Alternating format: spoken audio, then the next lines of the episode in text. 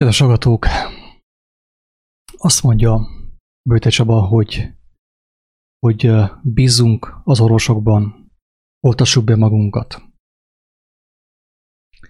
És amikor én ezt hallottam, megmondom őszintén, nem igazán volt nekem tudomásom arról, hogy mi az ő állásfoglalása, mi az ő nézőpontja, viszont nem lep meg különösebben az ő véleménye, nem lep meg az, hogy ő mire bátorítja az embereket. De amikor hallottam, vagyis láttam ezt a címet, elküldte valaki nekem az interneten, hogy oltassuk be magunkat, bízzunk az orvosokban. Amikor ezt láttam, akkor felmerült bennem egy kérdés, hogy ha ő az oltásra bátorítja az embereket, és ugye ő Istennek az embere, elvileg az élő Istennek az embere, aki Jézusban kijelentette magát. Annak az élő Istennek az embere, ugye elvileg, aki beszél a keskeny útról és a széles útról. Akkor felmerül az a kérdés, hogy ha az a keskeny út, amelyről Böjte Csaba beszél, és amire próbálja az embereket rátéríteni, akkor melyik a széles út? Vagy ha Böjte Csaba tényleg arról a keskeny útról beszél, amiről Jézus is beszélt, akkor melyik a széles út? Ez a kérdés. Ezt a kérdést szeretnénk megválaszolni, vagyis erről a kérdésről szeretnénk beszélni barátaimmal, hogy akkor most mi a helyzet, hogy milyen útra próbál ő rátéríteni bennünket, milyen útra próbál rátéríteni a követőit Böjte Csaba, hogyha a tömegek és mindenki, a csapon is az folyik, hogy oltassatok, és bízunk az oltásban, és bízunk az orvosokban. Hogyha ez a keskeny út, akkor melyik a széles út? Érthető a kérdés? És nekem nyilván az jött válaszkép erre a kérdésre, vagyis igen, az jött erről a kérdésről, hogy a széles út annyira keskeny, hogy már alig látszik. Mert hogyha a Böjte Csaba által kínált és megmutatott út, az a keskeny út, akkor a széles út az már nem is látszik. Vagy ha látszik és valaki látja a széles útat, megkérem szépen, mutassa meg nekem, és világítson rá arra, hogy az az út, az valóban szélesebb, mint az az út, amelyre Böjte Csaba rátereli az embereket, a katolikus híveket, és ugye a keresztény híveket, akik ugye hisznek benne, és úgymond bálványozzák őt. Bár megmondom őszintén, hogy van bennem egy öröm. Van bennem egy öröm, és elmondom, hogy miért. Meg is fogom mutatni, hogy miért van bennem öröm a dolog kapcsán. Azért van bennem öröm, hát amikor én erre a videóra rákattintottam, hát azon kívül, hogy ugye megnézték közel 400 000 ezt a videót. Azon kívül azt látom, hogy a hozzászólások nem elfogultak, és nem, tehát a hozzászólók nem elfogultak, és nem vakok. Megmondom őszintén, hogy óriási örömmel konstatáltam azt, hogy az emberek nem vették be, még azok sem vették be ezt a maszlagot, ezt az őrültséget, amire ő biztatja az embereket, akik amúgy tisztelték őt, akik tisztelik őt. Azt mondja például Péter Nagy, hogy azt hittem, Isten házába mindenkit befogadnak feltétel nélkül, ugye? Tehát bízzunk az orvosokba, oltassuk be magunkat. És akkor azt mondja ugye Péter, hogy azt hitte, az Isten házába mindenkit befogadnak feltétel nélkül, tehát oltás nélkül is, ugye? Isten házába. Akkor azt mondja György Arnót, hogy tisztelem önt, Csaba testvér, de most nagyot csalódtam magában. Ön is beállt a sorba, és a korrupt egyházi és állami vezetők propagandáját hirdeti. Amikor az egyház az állammal szövetkezik, ott kezdődnek a bajok. Nagyon szomorú. Jézus pedig mondta, Atyám, bocsáss meg nékik, mert nem tudják, mit cselekszenek. Az igazság az, kedves Arnód és kedves mindenki, hogy én is azt kívánom, hogy az Úristen bocsásson meg Csabának, mindenkinek, és főképp nekem, ugye, bűnös embernek. Bocsásson meg, és legyen irgalmas hozzánk, De hogyan tudna Isten megbocsátani bárkinek is, aki nem is akarja belátni, hogy ő nem az Istennek az igazságát szolgálja, nem azt hirdeti az emberek számára. Gondolom a kérdés érthető, tehát oké, Isten megbocsájt, tudjuk jól, hogy ő megbocsájt. A Latornak a keresztény megbocsájtott az egyiknek, a másiknak nem. Miben különbözött a két Lator egymástól? Abban különbözött a két Lator egymástól, hogy az egyik Lator belátta azt, hogy ő tévedett, hogy ő bűnben élt, ő hazugságban élt az életét. És belátta azt is, és azt mondta Jézusnak, hogy bocsásson meg neki, vagy hogy szóljon az ő érdekében a mindenható Istennek. Tehát Jézus látta, hogy megbánta az ő bűneit, hogy ő gonosztevő volt. És így azt mondta Jézus neki, hogy még ma velem leszel a mennyek országában, ugye? Tehát Isten megbocsájt Böjte Csabának, megbocsájt nekem, neked is, mindenkinek, kivétel nélkül, de ehhez fontos, hogy az ember belássa valamiképp, eljusson arra belátásra, hogy ő tévedett, tévedésben volt, hazugságban volt, vagy élte az életét. Én akkor ebben a videóban bejátszanám, közben lehet gondolkodni azon, hogyha az a keskeny út, amelyet Böjte Csaba hirdet, amelyet mellesleg az egész politikum hirdet, az összes vallás hirdet, az összes tudomány hirdet, hogyha ez a keskeny út, akkor melyik a széles út, mert én nem látom. Én nem látom a széles útat. A széles út úgy néz ki, hogy annyira keskeny, már nem is látszik. Érthető? Könyörgöm, kedves hallgatók, gondolkodjunk el, gondolkozzatok el, hogy mi történik itten, hol van a keskeny út, melyik a széles, vagy hogyha a keskeny út arról szól, hogy bízzunk az orvosokban és bízzunk az oltásban, akkor hol van a másik út, amelyik arról szólna, hogy bízzunk Istenben, Isten mindenható erejében, aki azt mondta, hogy nincs nekünk hatalmunk, hogy meghosszabbítsuk az életünket. Semmivel. Nem tudjuk meghosszabbítani az életünket. Hol van ez az út? Közben itt a barátaim is nyugodtan bárki szóljon hozzá, aki úgy gondolja, hozzá kell szóljon, tehát nem fogok senkit sem kérdezni, de nyugodtan szóljatok hozzá, hogyha van hozzászólásotok. A videót én be fogom játszani, és lépésről lépésre apránként ugye megnézzük, hogy mit mond, mit jelent ki ez az ember, aki Isten emberének láttatja magát, és akiről úgy gondolják emberek tömegei, hogy ő Istennek az embere, ő Istent szolgálja.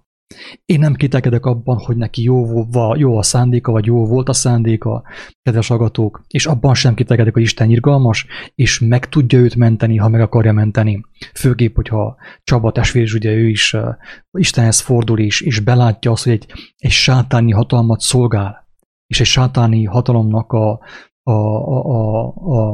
sátáni hatalom alá hívja be az embereket az ő propagandájával, amit ugye úgy néz ki neki kötelessége ezt megcsinálni, azért a sok támogatásért, amit tényleg azt kell mondjam, hogy a zsiványoktól szerzett, ugye?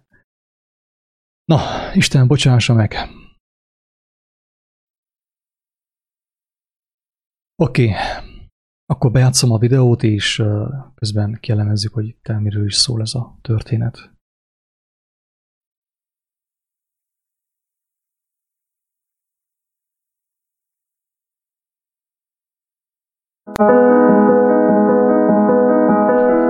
Amúgy az csak az érdekesség kedvét mondom nektek azt, hogy feljön a figyelmeteket arra, hogy hol látunk ilyen korábban, hol látunk olyant, hogy megy az ember, ugye megy egy ilyen érzelgős zene ott a háttérben, le van lassítva a felvétel, hát nem a szuperhősöknél a filmekben. Ugye ő a szuperhős, a nemzet megmentője, aki elküldi őket oltani, hogy megmeneküljenek. Nem Isten oltalmát próbál neki bemutatni, hanem oltatni küldi őket. Ezt muszáj kihangsúlyozni, ez történik, tehát én semmi hat nem mondok, ami nem történik. Én csak felhívom a figyelmet arra, hogy emberek, ez történik a vallási vezetőknél, Isten és Jézus nevében. Amma Isten nevében, aki a gyermekét feltámasztotta, és ma is feltámasztja, és a beteget meggyógyítja. Ez történik. Tehát ugye ott van a bálvány, jön a kamera felé, meg van lassítva a felvétel, megy az érzelgő zene. Csak hogy érdekességképpen mondom el, hogy ugyanez történik, ugye akármelyik ilyen szuperhősös, megmentő akciós filmben, ugye amerikai akciós filmben. Tehát nagyon szomorú, és Isten bocsássa meg, én azért nem akarok nevetni, mert szomorú dolog, de egy ilyen egy ilyen megmentő hőst, egy ilyen messiást csinált belőle a média, ugye a sátáni média karöltve a fenevad rendszerét a politikummal. Gyerekeknek mondtam, hogy elmenjünk kirándulni, tábortüzet rakunk. Egy ágat külön nem tudok meggyújtani, de ha összerakom mágiába, akkor ég, mint a csuda. Tehát akkor van tűz, ha közel vagyunk egymáshoz, ha találkozunk. Nagyon szép az online mise, én is tartottam eleget, és megpróbálom indulat nélkül kommentálni azt, amit mond. Egyszerűen, tehát ugye ez a közel, persze, közel vagyunk egymáshoz. És így van, Istennek ez az elképzelés, hogy közel legyünk egymáshoz. Tehát nagyon sok igazság van az ő szavaiban, de még a politikai kampányolók, vagyis a politikai képviselőjelöltek szavaiban is sok igazság van. Tehát ez, tudjuk jó, hogy a hazugság nem attól hazugság, hogy az színtiszta hazugság, ugye? Abban csak hazugság van, hanem vegyítve szépen, finom vegyesen, az igazság köntösében tetszeleg a... Igen, valóban közel, Isten így tervezett minket, hogy legyünk közel egymáshoz. Szeressük egymást, segítsük egymást, és így tovább, és így tovább. Viszont ugye tudjuk jól, miről szól a propaganda, hogy mi úgy lehetünk majd újból közel egymáshoz, hogyha beadjuk az oltást. Addig viszont ugye 5 méter távolság, maszkviselés és társai. Is lehet még tartani, de ennek ellenére menjünk el a templomba, merjük egymás kezét megfogni, ha be vagyunk oltatva, van igazolásunk, ez még jogunk is van. Adja. Tehát a jogot az oltás adja ahhoz, hogy közeledjünk egymáshoz, hogy elmenjünk templomba és kezet fogjunk egymással.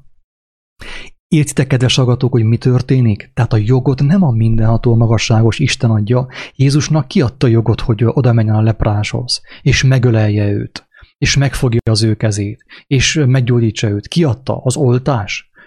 A vakcina adta Jézusnak a jogot, hogy a leprás meggyógyítsa. Most őszintén gondolkozzunk el ezen. Megkérlek szépen. Vegyük már észre, hogy, tehát mondom, én hangsúlyozom, nem kételkedem abban, hogy Böjte Csabának valamikor jó volt a szándéka, jól indult az egész. Nekem meggyőződésem nagyon sok vallási mozgalom jól indult, jó szándékból indult. De amikor bejött a pénz, bejött a dicsőségvágy, hogy én vagyok a megmentő, én vagyok a szupersztár, ugye, hogy milyen jó az emberek figyelme, az emberek dicsérete, ott csúszott el legtöbb ilyen vallási mozgalom.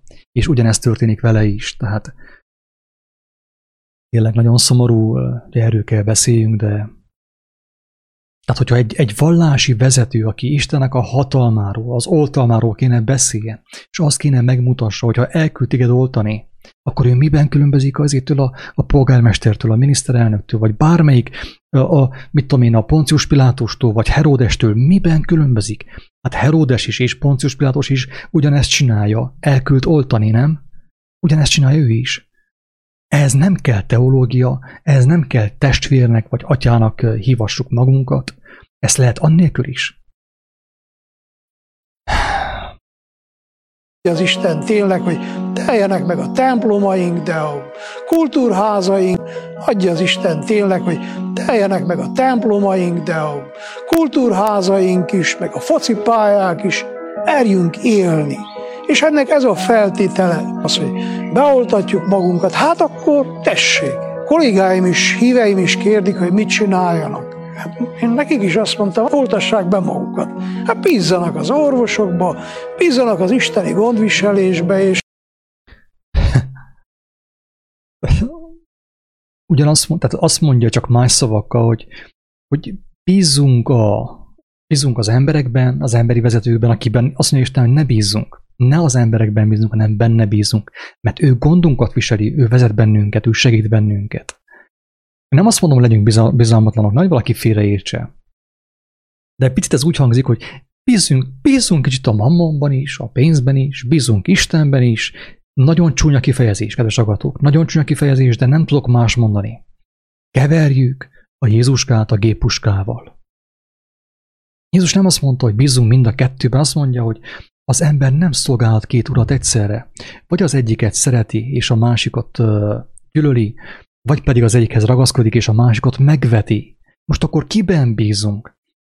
Hányszor mondtam, hogy ügyeljetek az érzelgőséggel, mert az érzelgőség által van bevéve az ember, az emberiség a feneketlen szakadékba, a pokolba, a gyehennába. Az érzelgőség által. És sajnos ugye még erre is nem a Istennek az emberei hívják fel a figyelmet, akik azt mondják, hogy Istenről beszélnek, ugye a vallási vezetők, hanem a kövek. A költők, még néha a filozófusok, ugye, mint a Vörös Sándor, ő beszél, ő kell felhívni a figyelmünket arra, hogy emberek, ne legyetek érzelgősek. Ügyeljetek az érzelgőséggel. Mert amikor az érzelgőség társul a hazugsággal, a politikai propagandával, az maga a halál, az elpusztítja a világot. Itt van ugye Böjte Csaba, az érzelgőség, az RMTS vezetése, ugye Romániában a Romániai Magyar Demokrata Szövetségnek a vezetése, a politikusok, ugye ők maga a propaganda, és amikor a kettő összefekszik egymással, na abból lesz a halál, abból lesz az apokalipszis a nemzet számára. Emberek, könyörgöm, aki nem hiszi azt, amit mondok, mert ugye valamiért nem vagyok én szimpatikus, vagy nem tetszik a hangom, tényleg arra kérem, hogy nem baj, én nem sértődök meg emiatt, de akkor fordjatok Istenhez, mert Isten válaszolni fog. Meg fogja mutatni nektek, hogy mi az igazság a vallások kapcsán, az oltás kapcsán, és melyik az az út, amelyik tényleg az életre visz. Itt én csak egyszerűen próbálom megmutatni azt, hogy ez történik. Egy olyan ember, akit ezrek és százezrek követnek, elküldi az embereket oltani a szűkös fényen, a keskeny úton. De akkor hol van a széles út, emberek?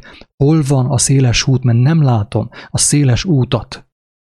Nem mintha annyira hiányozna, de én is szeretném azt remélni, akkor most mindenki a keskeny úton van. Mindenki beoltatja magát, ugye, mindenki követi a propagandát, akkor én vagyok ugye egyedül a széles úton, meg egy néhány bolond, ugye, akik egyértelműen kijelentik, hogy őrültség, mérgezés az oltás. Istennek a megtagadása, a fenevad bélyegének a részét képezi az oltás.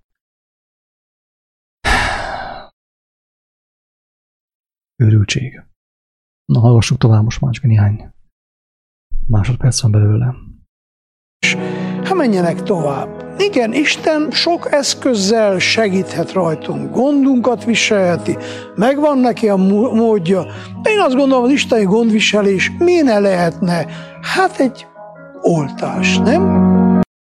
Tehát durva, tehát azon csodálkozom, hogy nem esett össze, hogy nem ájult el, hogy egy ilyent kimond, és közel 400 ember meghallgatja azt, hogy az isteni gondviselés lehet egy oltás. Egy oltás. Tehát itt már tényleg itt vége mindennek. Amikor a hitgyülekezetében azt mondják, hogy ugyanaz ugye, amit mondanak a hitgyülekezetében, hogy a vakcina az nem más, mint Jézusnak a vére. Ilyeneket mondanak bizonyos helyeken. Tényleg itt már vége mindennek. Azt kell mondjam. Ezen a ponton már nem is lehet mást mondani, mint azt, hogy Uram irgalmaz. Tényleg. Itt kész vége. Leállt minden.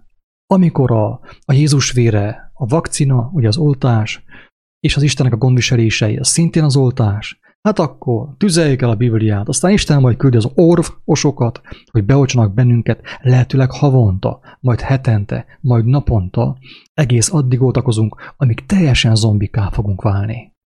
És megy tovább a zongora, az érzelgő zene, hogy aki nem hitte volna el, az higgye el, hogy amit mondott, az úgy teljesen helyes, és Istentől való.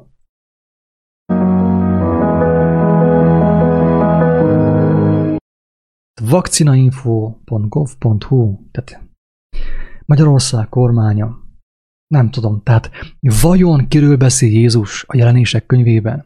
Ki a babiloni parázna, aki összefekszik a hatalommal, ugye paráználkodik a fenevaddal? Ki az? Ki az? A parázna asszony, ki az? Nem az úgynevezett katolikus egyház, aki folyamatosan összefekszik a hatalommal? Nem az, amit mond itt ez az úriember, hogy tisztelem önt, Csaba testvér, de most nagyon csalódta magában. Ön is beállt a sorba, és a korrupt egyházi és állami vezetők propagandáját hirdeti. Amikor az egyház az állammal szövetkezik, ugye ez a paráznaság, összefekőznek, ott kezdődnek a bajok. Nem, hogy a bajok, kedves Arnót, és kedves mindenki, hanem ott kezdődik a maga a tragédia. tragédia, az emberi lelkeknek az elvesztése, az emberi lelkeknek a tönkremenetele, ugye? Amikor tönkre megy az embernek a lelke, amikor a kettő összefekszik egymással. Tehát a kérdéssel azt továbbra is fenntartom, hogy melyik a széles út. Mert hogyha a Csaba testvér ugye a keskeny utat mutatja az embereknek, és ugyanazt az utat mutatja az összes vallás, az összes vallási képviselő, az összes politikus, meg mindenki. Ha ez a keskeny út, melyik a széles út? Hát úgy látom, a széles út az annyira keskeny, hogy nem is látszik. Akinek füle volt, hallotta.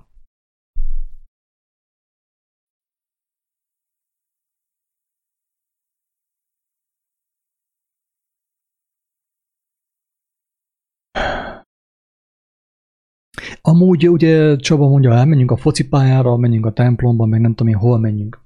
Fociztunk eleget, emberek. Fociztunk eleget, tényleg. Vegyük észre, elég foci volt már. Volt foci bőven. Annyit fociztunk, és annyit templomoztunk, de annyit is ért. Tudjuk jó, hogy annyit is ért. Elmentünk templomba, és utána aztán ugyanúgy mentünk vissza a hazugságainkba, a hiúságba, a gonoszságba, a perverzióba és mindenbe, mint ha nem is mentünk volna templomba. De akkor mit mentünk templomba? És miért telme volt, és miért nem segített? A szüzonyának a lába, ugye a szobor miért nem segített? Miért nem segített abba, hogy elhagyjuk a gonosz szokásainkat, a függőségeinket? Miért? Azért, mert Jézus elmondta, hogy Isten nem kőből épített templomokban lakik. Ő már akkor elmondta, de hogyha senki nem kíváncsi erre, akkor mi marad? Az, hogy követjük a báránybőlbe vújt farkasokat. Bele a szakadékba.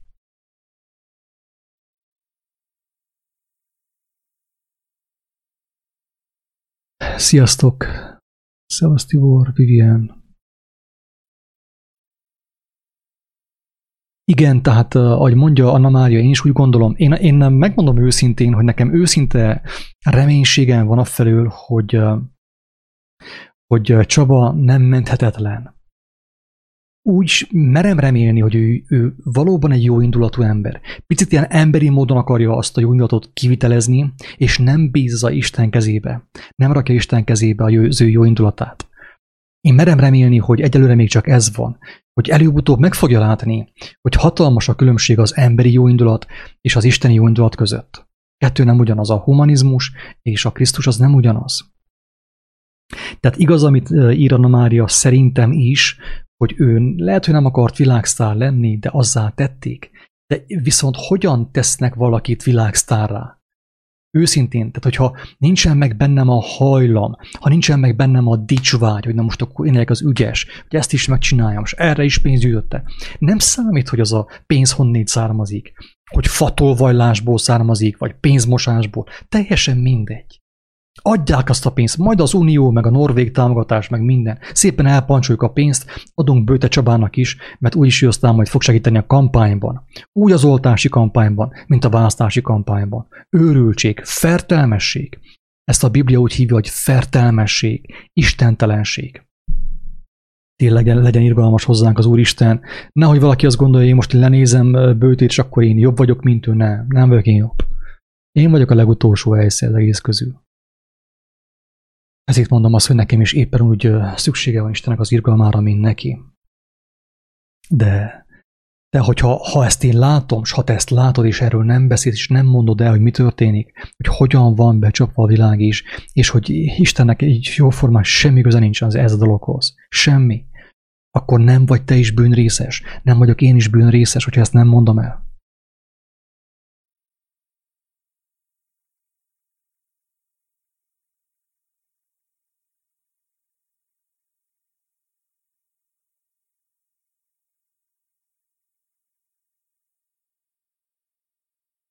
Na hát valakinek, hogyha még van valami hozzászólása, akkor azt szívesen meghallgatom, se nem akkor.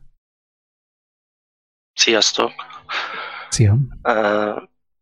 Nekem, hát szeretnék hozzászólni. Tehát azzal kezdeném, hogy nem ismertem eddig a Böjte Csabát, Böjte atyát, tehát igazából pár napja, hogy láttam a videót, onnan tudom így csak annyira, hogy ő ki, tehát akkor ő egy atya, egy pap, tehát így többet nem tudok róla. Ferenc, gondolom, hogy Elvileg. Uh-huh. Tehát így, ahogy beszél, így látszik rajta, hogy jó szívű embernek tűnik, de tényleg nem tudok, és nem is akarok így ítélkezni. Viszont itt valószínűleg az van, hogy ő is beleesett abba, amiben nagyon sokan bele fogunk még esni, hogy neki ugye ez kvázi a munkahelye. Tehát ő valószínűleg ebből él, ő ezért kap fizetést, és olyan nincs, hogy a propaganda ellen az egyházak fölmerjenek szólalni, mivel kéz a kézben járnak.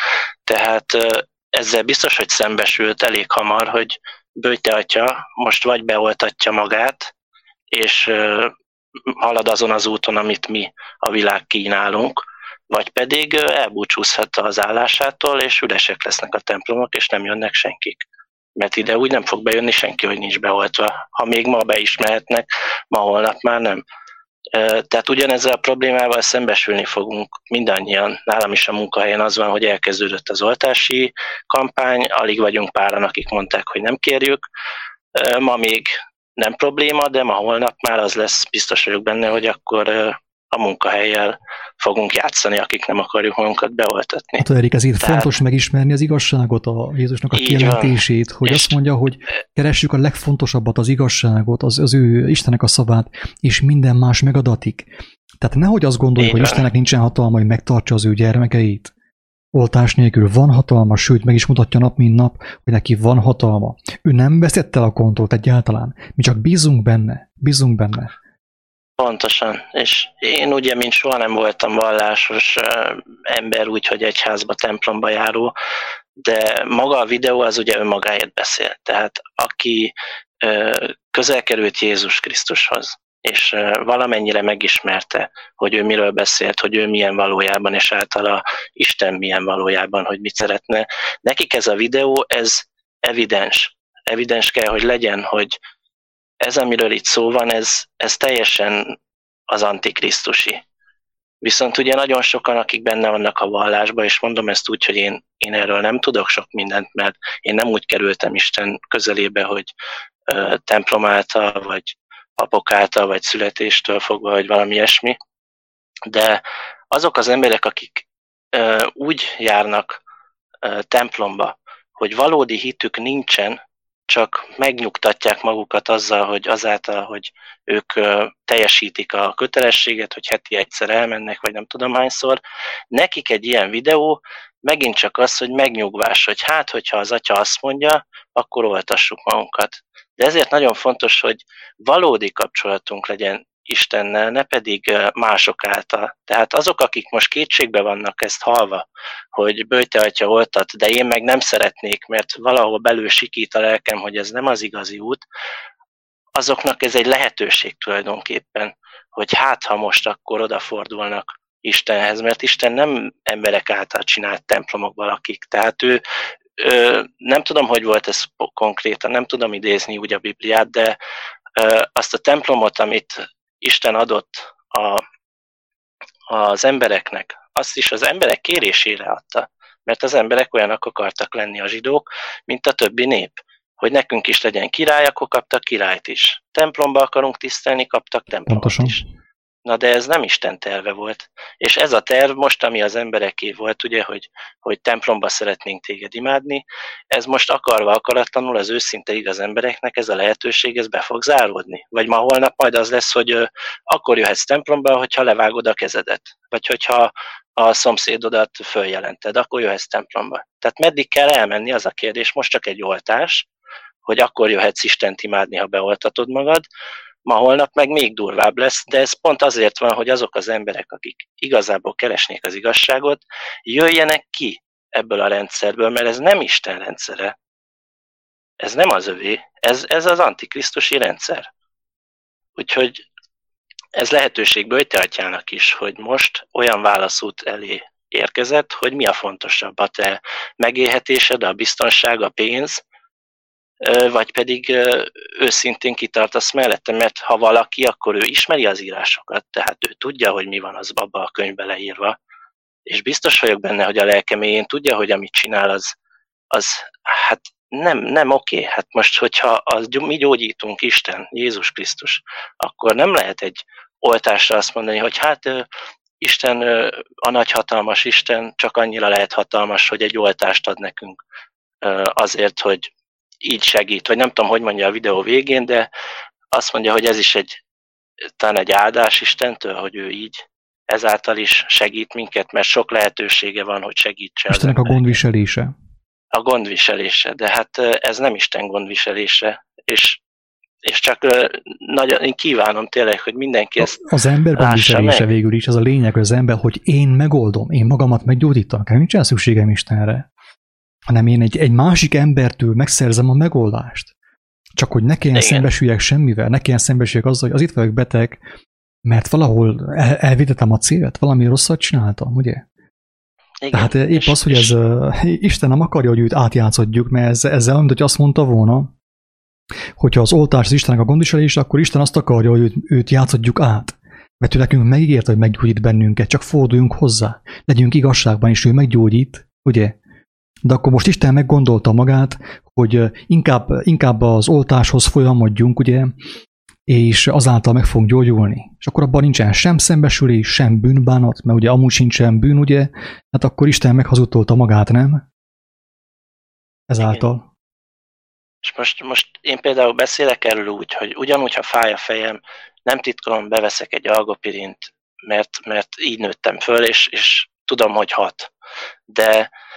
De valahol legbelül én tényleg elhiszem azt, én szeretnék ebben hinni, hogy Isten meg tud minket menteni mindenféle járványtól, mindenféle betegségtől, én vagyok a ti gyógyítótok. Viszont azt is tudom, hogy mekkora kétség van bennünk is, bennem is. Hát ugye amikor először jött ez a vírus hisztéria, akkor én is még be is kajáltam, még úgy voltam vele, hogy még én is megosztottam ilyen jó kis zeneszámot, hogy vigyázzunk egymással, maradjunk otthon, stb.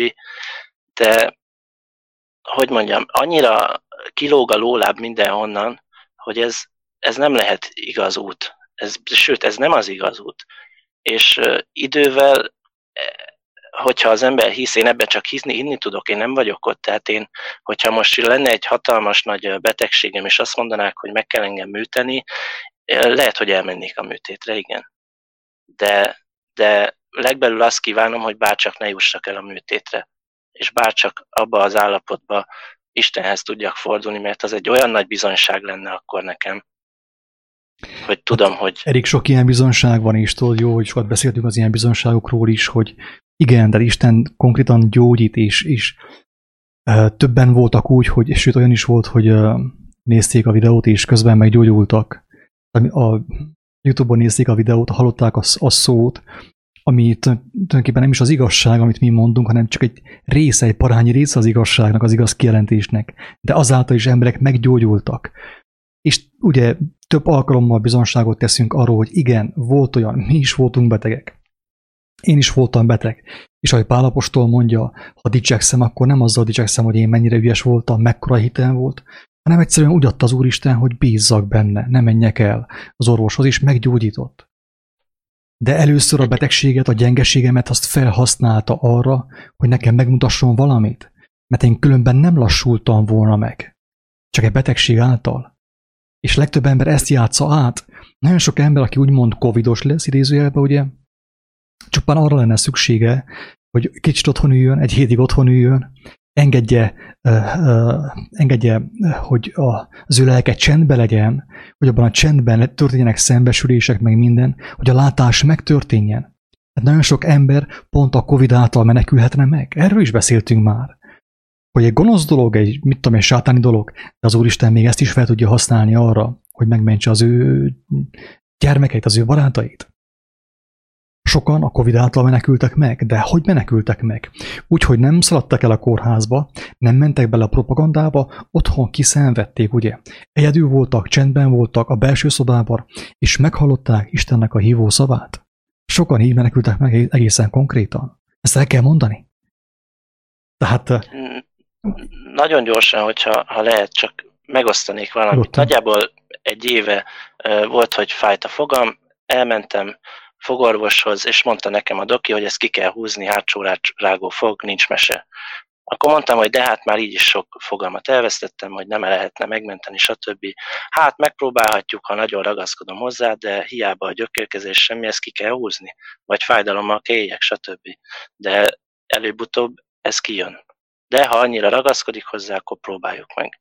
És akkor én már úgy voltam, ugye, hogy egy pár éve, 2 éve ismertem meg valójában Istent, illetve ismerem meg fokozatosan, hogy ő milyen, hogy na lássuk, fáj a fogam, hogy lehet-e ebből valami, hogy Istenem, én tudom, hogy persze igénybe vettem a fogorvosi kezelést, meg minden, de ugye mondta az orvosnő, hogy erre nincsen esély.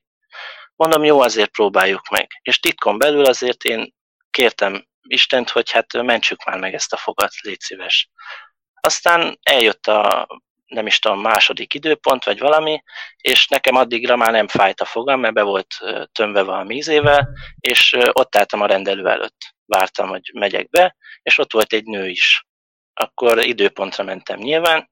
Én bementem, behívott az orvos, és hallottam, hogy kint pedig a nő mondja, hogy neki nagyon fáj a foga, és hogy nem tud vele mit csinálni, és mondta az orvos, hogy sajnálja, de hát páciense van, és neki ez így nem oké, tehát nem tud vele mit csinálni, menjen el máshova, de itt őt most nem tudja fogadni. És akkor jött belém egy olyan, hogy és nem az én érdemem, vagy nem az én mondom, hogy hú, mit tudom én mi, de kimentem, és azt mondtam, hogy ha lehetséges, akkor adjuk át ezt az időpontot a hölgynek, nekem úgyse fáj most a fogam, és én tudok jönni holnap is, nem lakok messze, teljesen mindegy, hogy mikor jövök, mert most oké. És így néztek, hogy hát biztos, hogy átadja az időpontját, hát így is 2 hetet kellett várnia rá, meg mit tudom én mi. Mondom, persze, semmi gond, majd jövök, amikor jövök. És akkor ott belül úgy voltam bele, kaptam egy ilyen, nem tudom, hogy na, ez a fog így meg fog menekülni. És nem azért csináltam ezt, mert utólag, ahogy kimentem, akkor gondoltam rá, hogy na, ezt a fogat megmenti Isten. És ez volt rá az én bizonyítékom, és ennek már 1 éve, és semmi baj a fogamnak. És már azóta rendes tömés van benne, az orvos meg csak néz, hogy ez hogy lehetséges.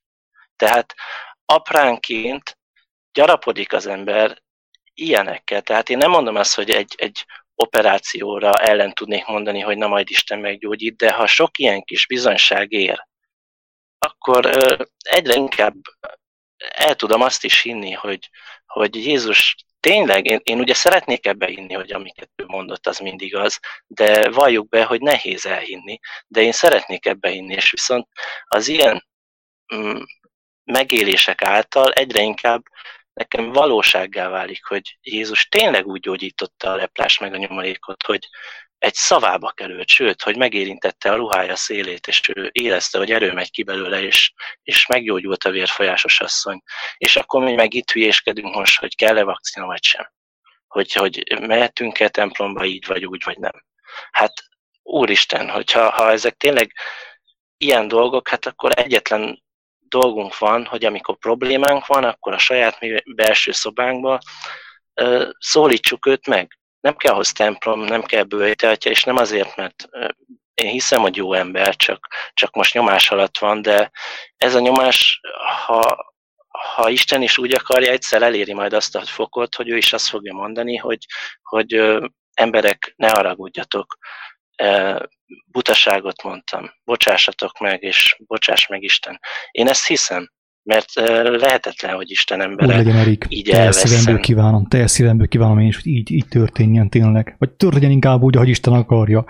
Mert elképzelhető még az is, hogy most ő tényleg egy nagyon fontos részét képezi annak, aminek amúgy is meg kell történnie, és ami nem más, mint a szétválasztódás. Ugye? Mert pontosan általa történik egy nagyon kemény szembesülés, hogy még a legjobb ember is, ugye a katolikus egyházban, aki tényleg mindenki tisztel és mindenki szeret, még őt is milyen irányba viszi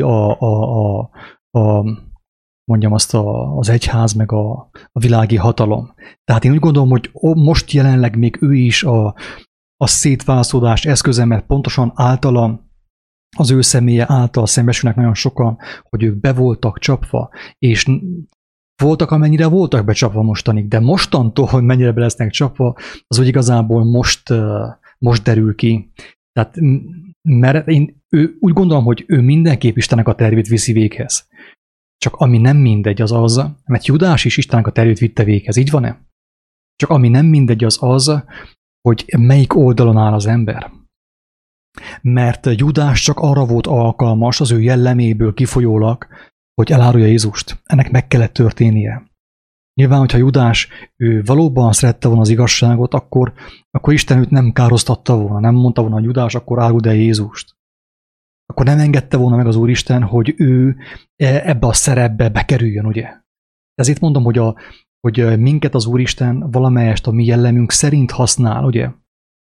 Teljes szívemből kívánom, hogy tényleg Böjte Csaba is alkalmas legyen egy olyan szerepre, ami az életről szól, és nem a halálról, ami az oltalomról szól, és nem az oltakozásról, hogy felvettem az oltást, ugye?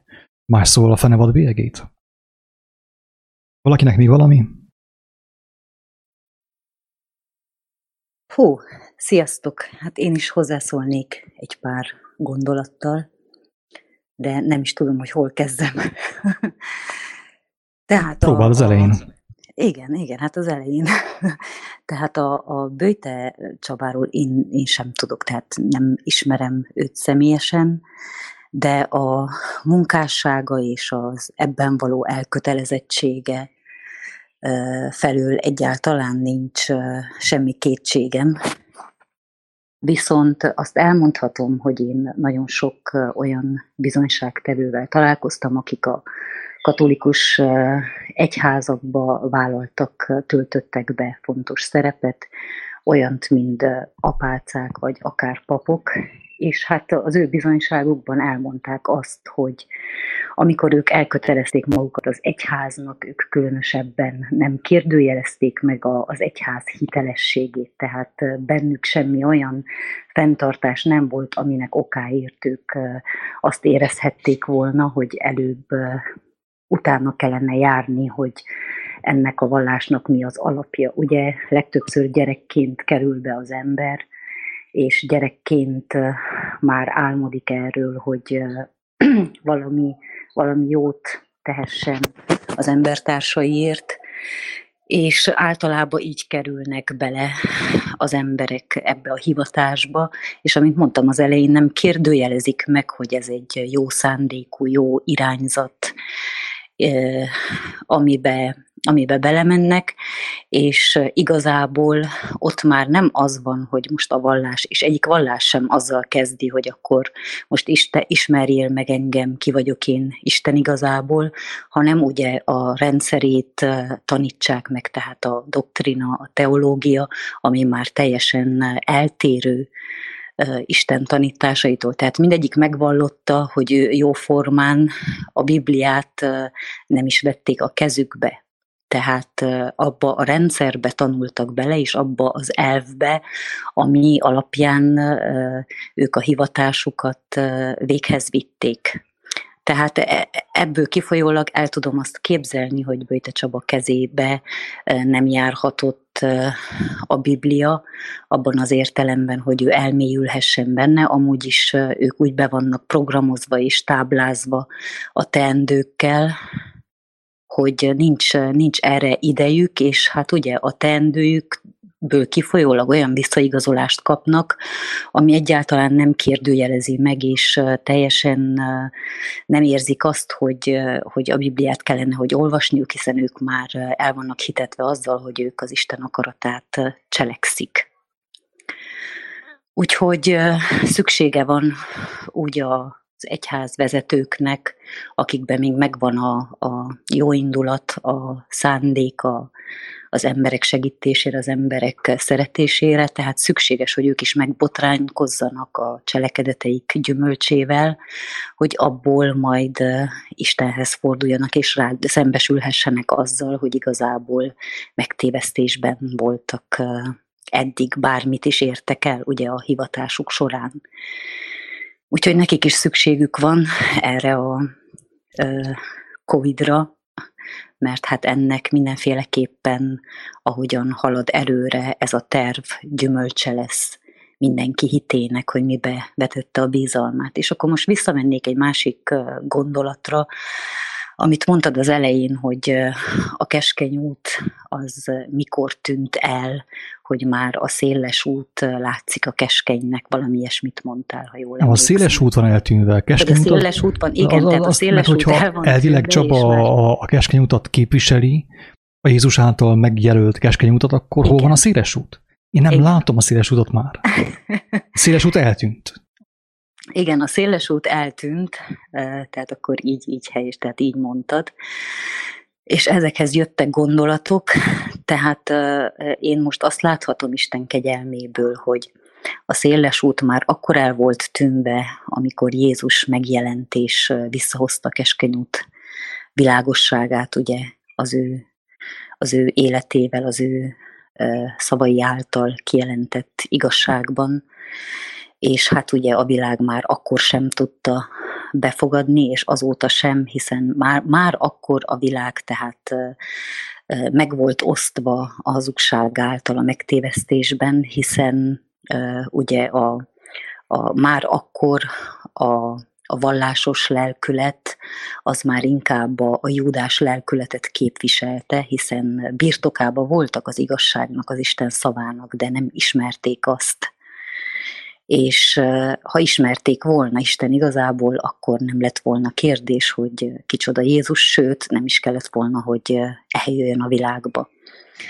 És a császár, tehát az akkori hatalom lelkületét pedig a Barabás lelkülete, tehát a Barabás szellemisége lelkületét testesítette meg. És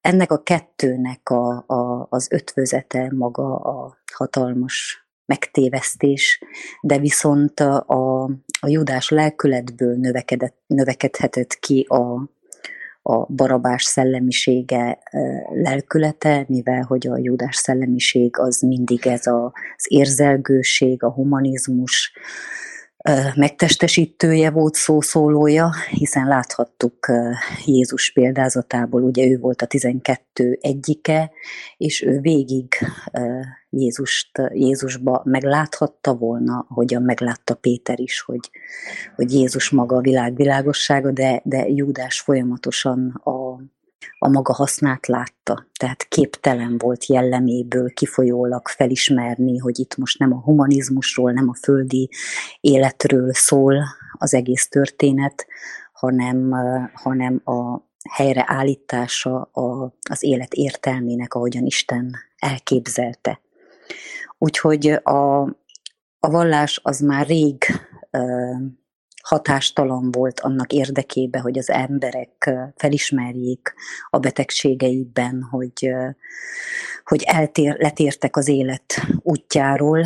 Ennek okáért gondolom azt Isten kegyelméből, ahogyan eddig megérthettem, hogy az onnan kivált valamelyest, akik szembe, tehát megláthatták, hogy mennyire életképtelen a gyógyításra a vallás, ezért elkezdtek tudományos úton megközelíteni a gyógyulás útját, és így a császár, a Barabás lelkület, amikor látta, hogy esetleg valamilyen olyan tudásra tettek szert, akkor azt már rögtön ugye magáénak tudta, és az ő támogatásával így a tudomány vette át a hatalmat a betegséggyógyításban, és így leleplezte a vallást, de hát akkor se látták meg, hogy a vallás képtelen. Igen. Képtelen a gyógyításra. És pedig ez is hatalmas bizonság volt, ugye, amikor ő is beteg lett, és nem csupán, hogy elment az orvoshoz, mert ugye nem neheztelhetünk senkire, vagy nem ítélkezhetünk nyilván. De viszont fontos, hogy megítéljük azt, hogyha Isten, hogyha a mindenható Isten, az ég és a föld terem, még kimondani is tényleg óriási és hatalmas, ugye? Hatalom van abban, hogy kimondjuk azt, hogy az ég és a föld teremtője. Az ég és a föld teremtője nem képes meggyógyítani az ő gyermekét, ugye? Pontosan. Hanem az ő gyermeke nem, hogy orv, megoldásokhoz folyamodik, hanem a biztonság kedvét még a határt is átlépi, hogy legyen biztos az ő gyógyulása. Tehát már ezáltal is ő szint vallott, ugye, arról, tehát bizonságot tett arról, hogy ő melyik Istenben bízik. És itt hangsúlyozom, hogy továbbra sem akarok én elmarasztalóan beszélni. Teljes szívemből kívánom, hogy ő megtapasztalja az élő Istennek a gyógyítását, a Krisztusnak a gyógyítását, elsősorban az ő lelkében, és a testében is, az ő tagjaiban is, hogy ne kelljen tovább szolgálja a fenevad rendszerét. De persze, amennyiben nem tud ő elszakadni a jelenlegi státuszától, a jelenlegi tekintélytől, pozíciójától, ő nem tudja ezt meglépni. Továbbra is a fenevadnak az évben kell bízzon. Azt mondja, hogy hát én nem akarok senkit sem megfertőzni, de megfertőződni sem akarok. Tehát akkor hol van az oltalom? Ugye, tehát nagyon kemény kérések ezek, kedves hallgatók, és tényleg én mindenkinek azt kívánom, hogy ezeket a kéréseket vigye az Úristen elé, hogy ne csupán tőlünk hallja. Mert aki tőlünk hallja, az önmagában semmi. Mi is gyarló emberek vagyunk, bizonságtevők. Itt szükséges, hogy mindenki az élő Istentől hallja az igazságot, hogy a saját szemével lássa, mi történik a világban, mi történik a vallásokban, a politikában, a Covid környékén, és mi az igazság, a kivezető út a dögvészből, mert az következik.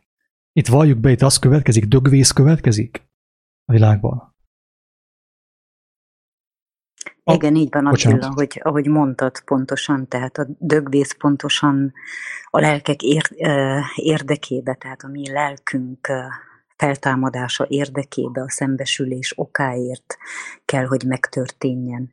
Mert már annyira belesimultunk, beleszülettünk, ugye, ahogy az előbb mondta az Eric is, hogy már az első fejfájást sem bírjuk ki egy gyógyszer nélkül, fájdalomcsillapító nélkül. Tehát eddig Isten engedélyezte ezeknek a hatalmát, az erejét a hiten keresztül, de ez csak pontosan azért, hogy pontosan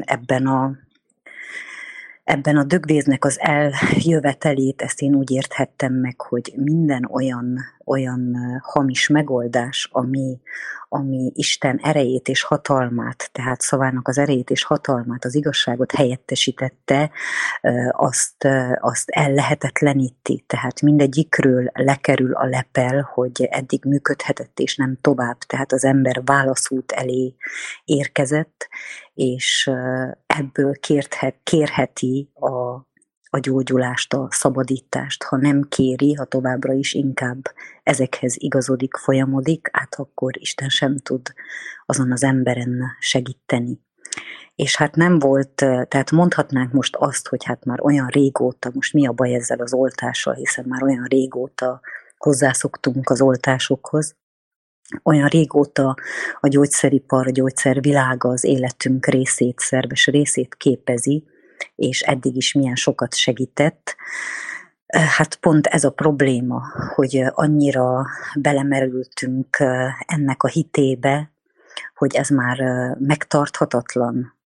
Megtarthatatlan, mert egyre tovább fejlődik ez a hazugság, és eljuthat olyan szintekre, amikor már abszolút menthetetlen a lélek ebből. És hát pontosan ennek okáért muszáj, hogy megtörténjenek a botránkozások, hogy az ember hitéről, gyümölcseiről lekerülhessen a lepel, mert csak ekkor tud megmenekülni. És hogyha visszaemlékszünk, akkor az oltások, sokan állítják azt is, de hát a gyerekek is, meg az állatok is, hát az oltásokat már olyan jól leteszteltük, hogy működhetnek. Persze leteszteltük, csak azt elfelejtettük, hogy a gyermekek és az állatvilág, ők Isten kegyelmében vannak, és Isten ezt megengedte ennek okáért a felnőtt döntése volt, tehát a felnőtt bűne, hogy egy ártatlan állatot, vagy egy ártatlan gyermekét beoltatta, és hogyha valamelyest volt is ennek következménye, az a szülőnek mutatott tükröt a cselekedetére, de ennek világosságában is azért nem, tehát a gyerekek az állatok oltalom alatt voltak, tehát nem engedte, hogy mindenkin a hatását annyira kifejtse, hogy halálos oka legyen. Viszont most ez megfordult, mert akkor, mivel hogy ebbe belementünk, ebbe a játszmába, és már az állatvilágon és az ártatlan gyermekeken, akik meg se tudnak szólalni, hogy megvédhessék magukat, mi ezt leteszteltük, és ennek hamis hitében mi azt gondoljuk, hogy ránk nem kerül a sor, hát most ránk került a sor, viszont ebben Isten csak akkor fog segíteni, és annak az embernek, ennek a gyümölcseiből, hogyha az ember valóban hozzáfordul oltalomért, mert a felnőtt ember már kiesett Isten oltalmából, hiszen nem ismeri őt, tehát már elhitte, hogy az eddigi jól bevált és letesztelt oltásai és a gyógyszer iparágai működnek. Hát most, sőt, még azt mondja, hogy még az is Istentől van. Ráadásul. Igen, hát ráadásul még pontosan. Tehát ezért nem nehéz az embereket most már ebbe belevinni, mert ilyen érvek vannak felhozva, hogy fú, hát már mióta is mennyit segített, és ennek meg annak sem lett semmi baja. Jó, de hát ők Isten oltalmában voltak. Viszont most ránk került a sor azokra, akik már szabad akarattal, felelősséggel tartozunk a döntéseinkért, és hát ez nagyon sok irányba rá fog mutatni arra, hogy mekkorát tévedtünk, és egyáltalán nem a mi okosságunk miatt úszták meg azok az állatok és a gyerekek, hanem pont mi érettünk, szenvedtek, és nekünk tartottak tükröt, de ezt az oltalmat nem kaphatjuk meg, amíg ezzel nem szembesülünk, és nem ismerjük fel. Úgyhogy aki továbbra is a gyógyszervilág és az oltás párti, vagy a tudományok párti magyarázatai és bizonyságai útján akar tovább menni, hát ezzel kell, hogy szembesüljön, hogy van az a pont, ahol Isten azt mondja, hogy itt a pohár betelt, úgy egyen-egyenként, mint kollektív szinten, és akkor viszont, ha nem az Isten oltalmához fordulunk bűnbocsánatért, akkor nyilván, hogy nem fog ennek a mérgétől, tehát nem Isten lesz az, aki ennek a méregnek a poharát kiönti ránk, hanem pontosan ő csak megengedi, hogy hát akkor most tapasztaljátok meg, hogy mit jelent az, hogy a ti értelmetekből való tudományok által kerülitek a bűnöktől való egészségetek elvesztése, visszaszerzését. Ennyit szerettem volna az egészhez hozzátenni. Köszönöm szépen, Kinga. Apropó, tényleg van egy olyan komment is, hogy akkor most mi fog történni a gyerkőcökkel? Most, hogyha tényleg igaz az, hogy nem tudom én, hány ezer gyermeket pártfogol, meg viseli gondokat, ugye amúgy nem árvák, tehát hogy hiszem, hogy vannak árvák is közöttük, de én tudom nagyjából, van tudomásom arról, ismerek embereket, akik ott dolgoztak, hogy ott milyen árvák vannak, tehát akik ugye szüleik, mit tudom én, külföldön dolgoznak, és be vannak adva ugye a gyerkőcök hozzá, hogy ő visel gondokat, tehát mint egy ilyen bizományiba be vannak téve a gyermekek. De erről hadd ne beszéljünk. Nem inkább arról beszéljünk, hogy azokkal a gyerkőcök, akik tényleg ártatlanok, ha ilyen pártfogójuk van, akkor milyen sors vár rájuk? Tehát hogyan fogják ők megúszni azt, hogy ők tényleg bekapják ezt az oltást, felvegyék, ugye, ahogy mondja ő, felvegyék azt a bélyeget. Tényleg borzalmas még belegondolni is. Itt én csak elmondanám azt, hogy tiszta érdekességképpen és Isten dicsőségére, hogy itt a jelenlegi hallgatók között is, így, kedves valaki elmondja, bizonságot tesz arról, hogy hatalmas problémák voltak a két téldével, alig bírt járni, és 2 évet várt, de hittel várt, ugye hittel. Közben ugye 2 év alatt mi történhetett? Tehát az, hogy ismerkedett Istennek a szavával, az ő igazságával, amiben gyógyulás van. Konkrét, valós gyógyulás. Azt mondja, megkapta. Azt mondja, ma egészséges vagyok, ma futok, azt mondja. Akkor 60 éves voltam, most meg 65. Tessék, hogyha Isten ezt felkínálja ajándékba, ráadásul csak annyit kér cserében tőlünk, hogy figyeljünk rá, ne a saját fejünk után menjünk, ne az orv emberek feje után menjünk, ne a politikusok feje után menjünk, hanem ő rá figyeljünk, és őt ismerjük meg, akkor ő ajándékba adja még ezt is. Mert ő azt mondta, hogy ha mi a legfontosabbat választjuk, ami a léleknek az oltása, ugye, az igazság, akkor megadja a többit is, megadja a fizikai testi egészséget is. Sok bizonságunk van erről. És ugye azt is szoktuk hangsúlyozni, hogy sosem kértük jóformán, sosem kértük, de Isten tényleg jó Isten, és megadta nekünk a fizikai gyógyulást is. Hogyha ugye a fontosabbat választottuk. Itt közben még vannak kommentek, megnézem, hogy igen, megmondta ugye, hogy ne hívassuk doktornak, pont. Igen, ez mind így van. Nagyon durva az, amit felvett Levike, be is teszem a képernyőre azt a videót, akit érdekel, nyugodtan hallgassam meg, nézzem meg, hogy mit ír a Jelenések könyve az oltásokról és az oltakozásról, hogy mi fog velük történni. Amúgy ezt a videót feltette Gábor is, Levikét és már le is törölték, ugye, mert Gábornak több követője van, ezért a Youtube instant módon letiltott azt a videót. Csak érdekességképpen mondom. Ez történik. Jelenések könyve, azt hiszem, a 7. fejezetben utal arra, hogy mi fog történni azokkal, akik az oltásban bíznak. És még ez is el van mondva, hogy nem mondhassa senki azt, hogy ő erről nem hallott. Ez történni fog. Nem tudom pontosan, mi a videó címe, de éppen, igen, azt mondja, hogy itt van, nem, beteszem a képernyőre, az a címe, videó címe, hogy oltáshívők gyülekezete, bátorítás és figyelmeztetés, ez a videó.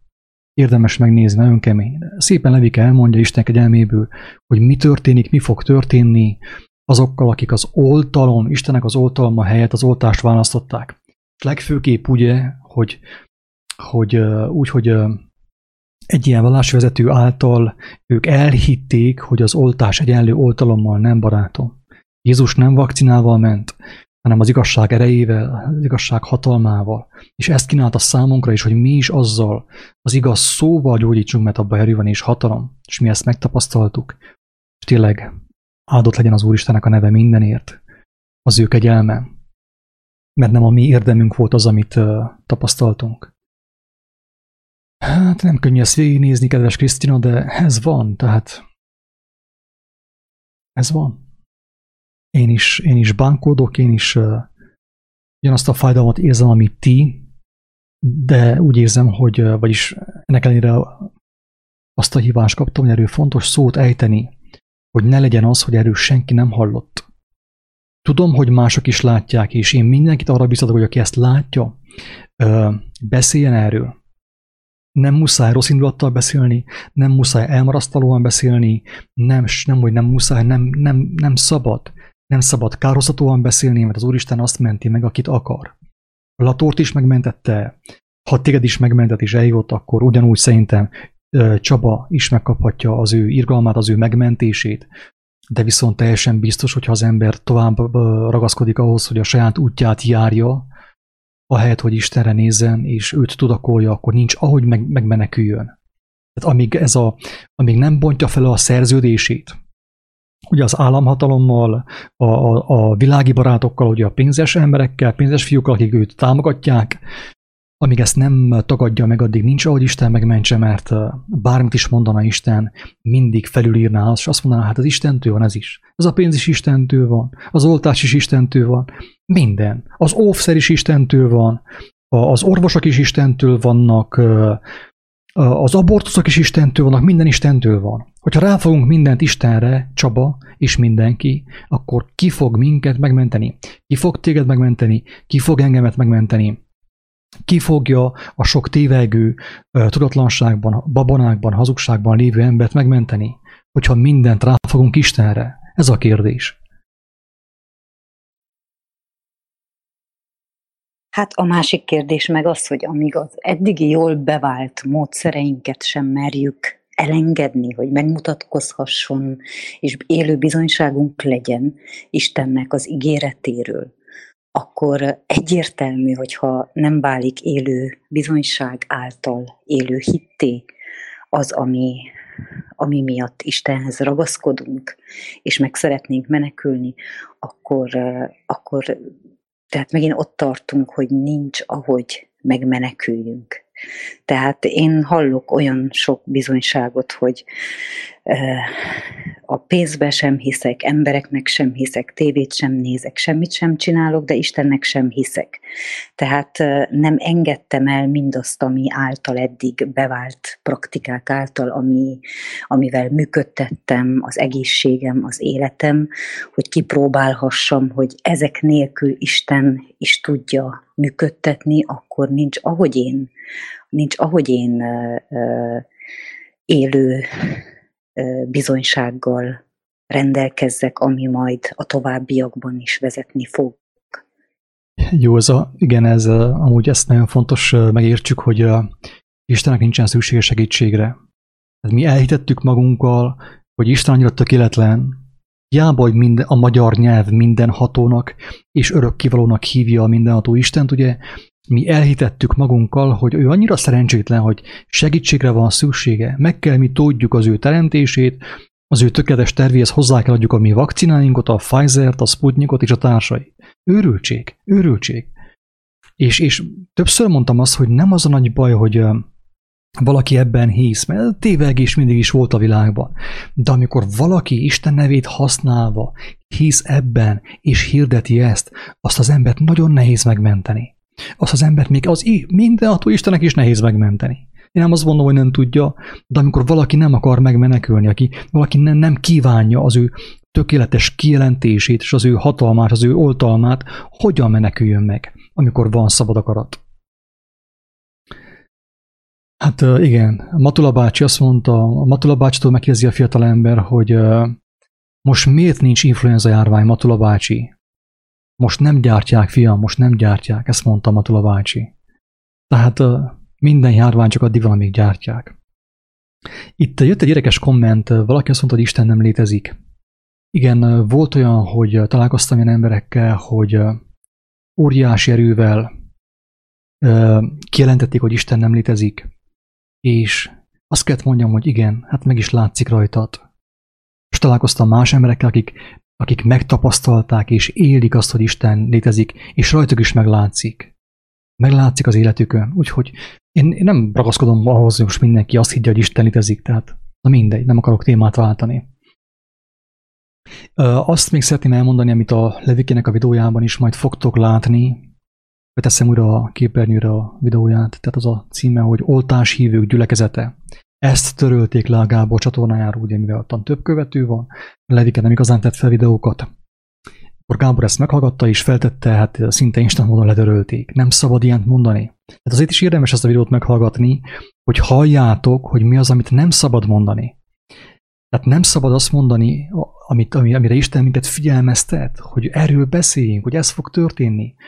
Amikor elmondja Isten, hogy az ágyba veti őket, miért van az, hogy bizonyos emberek ugye az oltás után meggyengülnek, ágynak esnek, egy hétre, akár 2 hétre is. Olyan is volt, hogy meghalt. Persze, nem szabad erősen beszélni. De miért van ez? Miért van a szenvedés? Nehogy azt gondolja valaki, hogy Istennek a büntetése. Nem. Isten kegyelme. Mert Isten még ezt is felhasználja. Az, hogy valaki az oltás miatt lebetegszik és tönkre megy ugye egy kicsit, ott is ő esélyt kap arra, hogy felépüljön lélekben, hogy megismerje az igazságot.